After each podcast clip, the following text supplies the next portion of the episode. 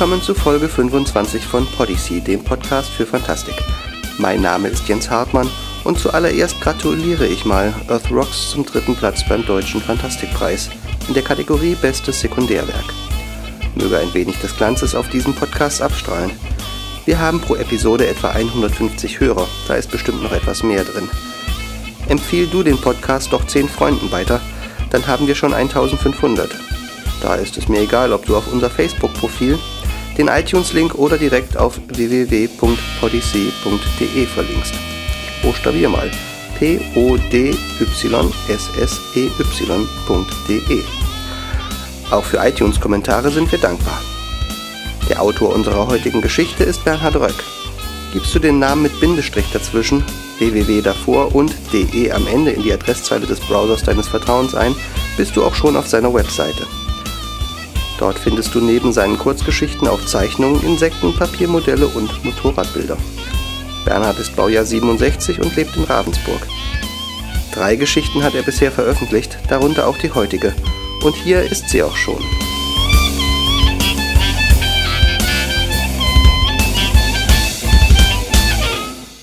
Der alte Mann und der See. Sepp verstaute sein Fischernetz in seinem Boot.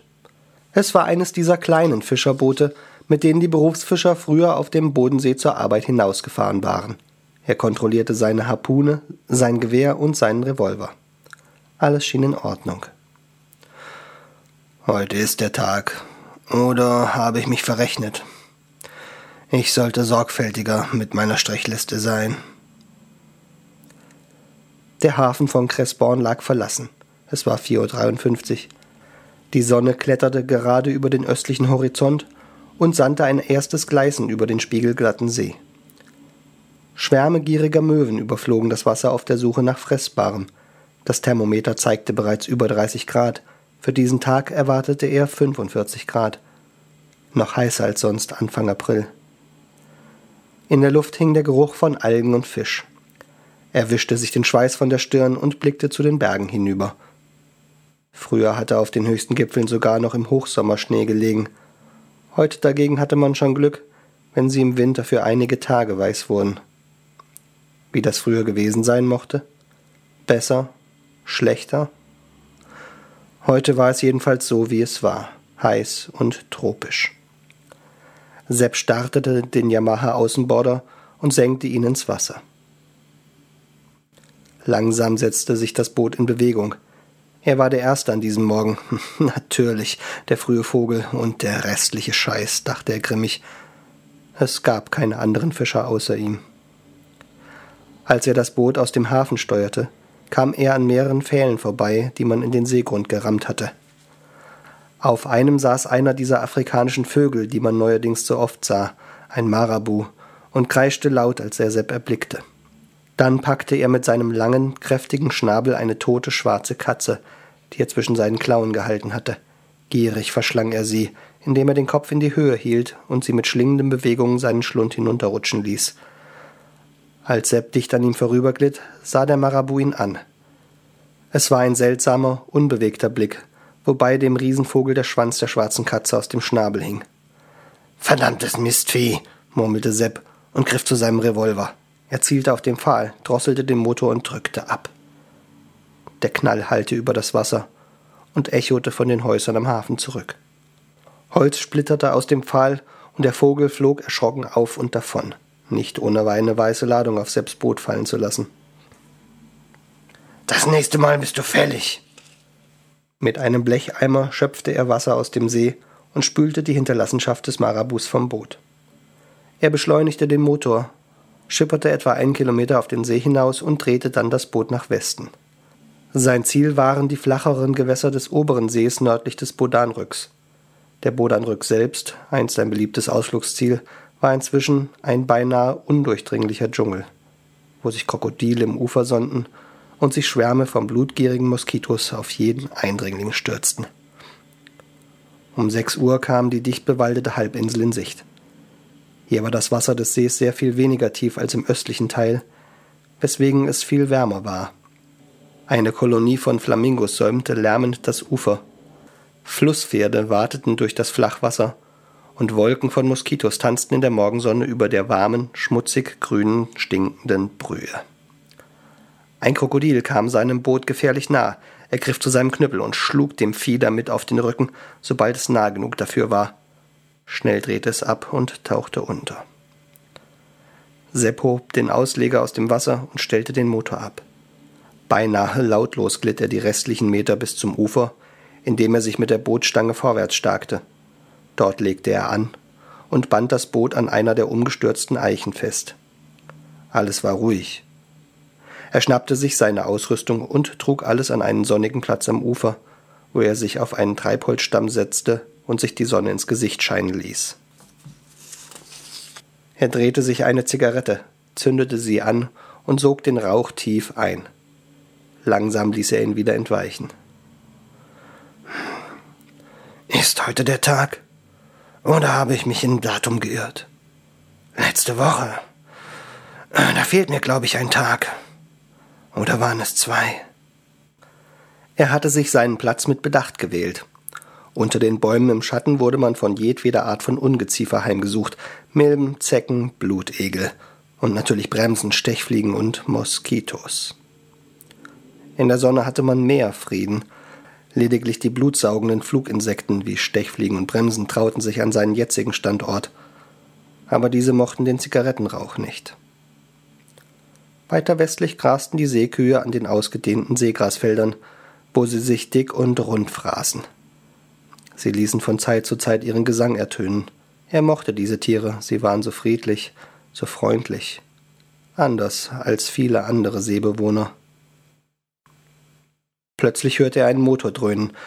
Das Geräusch schien noch weit entfernt, näherte sich aber rasch. Zu rasch für ein Boot. Und es kam auch nicht vom Wasser. Er sah hoch zum Himmel, und da tauchte es auf, ein kleines Wasserflugzeug. Rasch kletterte er in sein Boot zurück. Als der Flieger über ihm war, wendete er und begann, über ihm zu kreisen. Er wackelte mit den Flügeln, wie um »Hallo« zu sagen. Sepp winkte zurück. Nachdem das Flugzeug mehrere Minuten gekreist war, ging es in Sinkflug über und landete auf der Wasseroberfläche. Die Schwimmer schnitten kleine Schaumrinnen in das trübe Wasser. Der Motor verstummte und es glitt sanft auf ihn zu. Ein Mann lehnte sich aus der Kabine und rief ihm zu. »Hallo, sind Sie allein?« Sepp überlegte. War er allein? Ziemlich.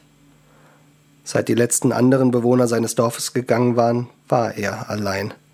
Allein mit dem See, allein mit dessen Geschöpfen. Er nickte. Der Pilot war nicht allein. Eine Frau beugte sich aus der rechten Tür und winkte. Als das Flugzeug schließlich sachte an sein Boot stieß, machte Sepp ein Tau an einem der Schwimmer fest. Die beiden Passagiere kletterten zu ihm herüber. »Guten Tag, wir wussten gar nicht, dass noch Menschen am See leben«, sagte der Mann. »Man geht davon aus, dass das Gebiet um den Bodensee völlig menschenleer ist. Wegen der Malaria. Es sind so viele daran gestorben.«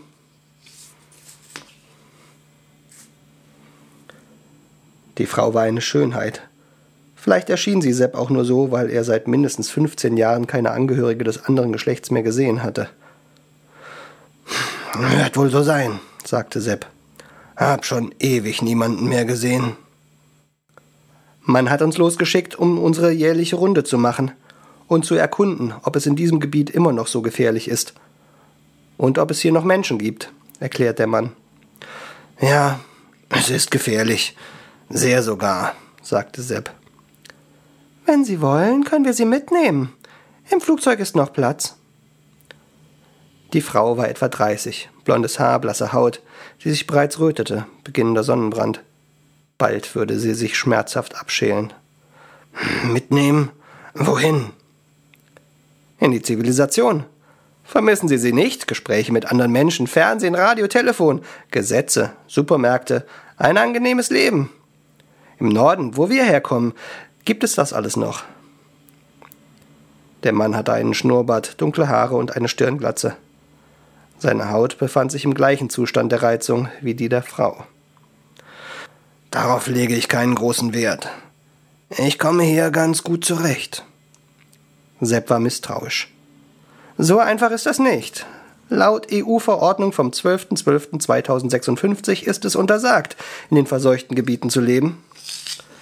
Sie werden uns schon begleiten müssen. Man wollte Sepp in die Zivilisation verfrachten, ihn, einen alten Mann. Im Norden gibt es alles, was es früher gab. Geld, Läden voller Waren, Kino. Wollen Sie nicht auch wieder ein Teil der menschlichen Gesellschaft sein? Fragte die Frau mit Zucker in der Stimme. Das wäre manchmal schon schön, jemanden zum Reden zu haben. Eine Frau vielleicht und... Aber mit Ihnen gehe ich nicht. Wenn jemand hierher kommen will, kann er das tun. Es ist Platz genug hier. Ich sagte ja schon, der Aufenthalt in den verseuchten Gebieten ist untersagt. Der Mann machte auf Sepp den Eindruck eines Beamten. Er kannte diesen Berufsstand nicht aus eigener Anschauung, nur aus Erzählungen in langen Sommernächten an Lagerfeuern. Ich brauche das alles nicht, brauche keine Gesetze und schon gar kein Geld. Was ich brauche, nehme ich mir, ich sehe nicht viel. So will ich leben. Die beiden Besucher sahen sich resignierend an. Ich sehe schon, Sie sind einer von diesen Querulanten. Wir werden Sie jetzt verlassen, aber ein Einsatzkommando wird zurückkommen und Sie, wenn es sein muss, mit Gewalt retten. Der Mann machte sich bereit, wieder ins Flugzeug zu steigen.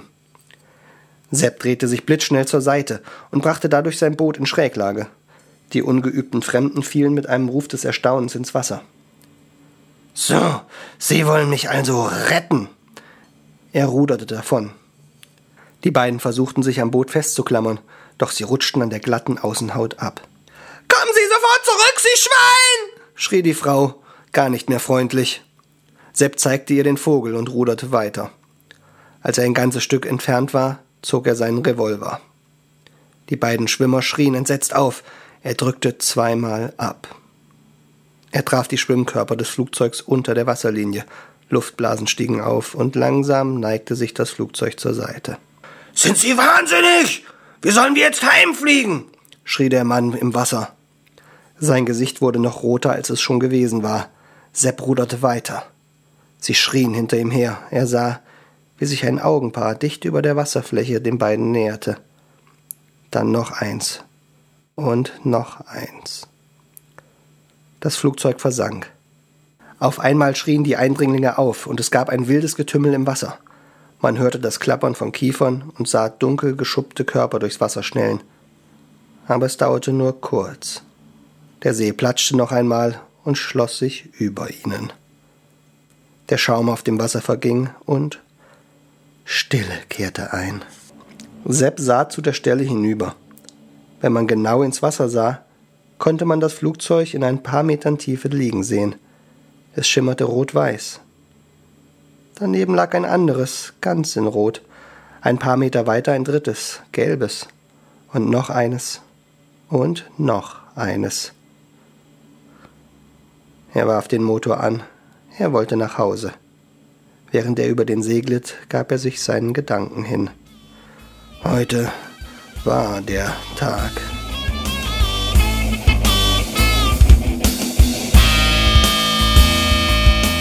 Und das war's. Ohne großes Nachgeplänkel betone ich sofort, dass es sich bei Podyssee um eine Produktion von Earthrocks e.V. handelt. Der Podcast steht unter der Creative Commons Lizenz. Du kannst uns kopieren, verschenken oder im See versenken, aber nicht verraten, verkaufen oder bearbeiten. Verraten solltest du aber immer, woher der Podcast stammt. Alle Rechte an der Geschichte liegen bei Bernhard Röck. Und damit verabschiede ich mich bis zum nächsten Mal.